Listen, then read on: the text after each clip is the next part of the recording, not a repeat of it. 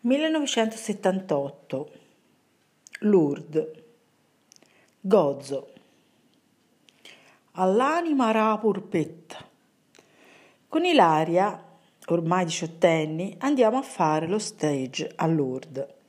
Sono già passati un po' di anni dall'inizio delle nostre attività di volontariato.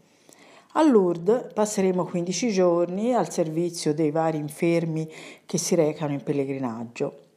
Per andare ci facciamo dare un passaggio da un treno bianco di Napoli che passa da Pisa di un'associazione che si chiama Ualsi.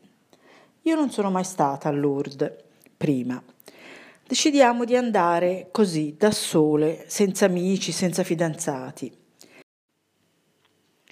Ilaria, invece, c'è stata molte volte con l'Italsi però anche per lei è la prima volta che va come ospitalier. Gli ospitalier sono i volontari che lavorano direttamente per le strutture di accoglienza di Lourdes. A Lourdes conosciamo vari volontari e volontarie che provengono da tutta Europa. Uno, un volontario in particolare abita su al campeggio e viene anche lui da Napoli. Le attività di volontariato sono rigorosamente separate. Le ospitaliere e gli ospitaliers si occupano di compiti diversi e durante il giorno pochi sono i momenti in comune. Noi, per esempio, aiutiamo a servire a tavola, aiutiamo a piegare le lenzuola, aiutiamo alle piscine, mentre loro si occupano di accogliere gli arrivi dei treni alla stazione e aiutano a scaricare i barellati e le carrozzine. La parola che impariamo a Lourdes è la parola Akheil, accoglienza.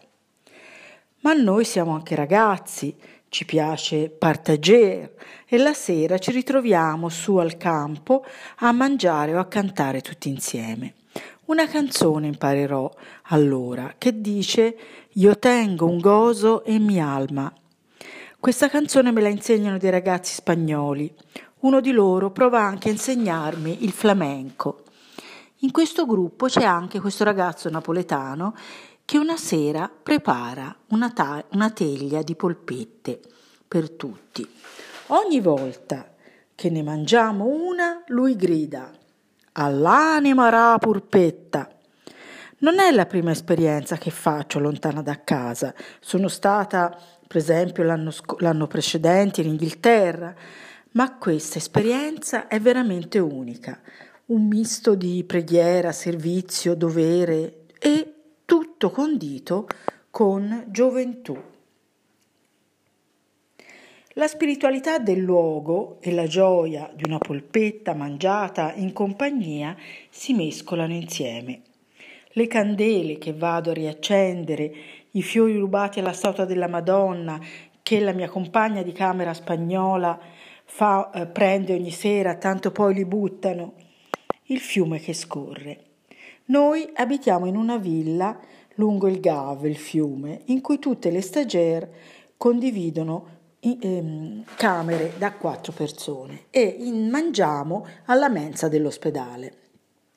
Io tengo un gozo in mia alma, grande, cantava la mia amica spagnola. Un gozo significa una gioia, ho l'anima piena di gioia. Uno pensa che a Lourdes ci sia tanta sofferenza, e certo, quella non manca, che a Lourdes ci sia tanto mercato e commerci, e ci sono anche quelli.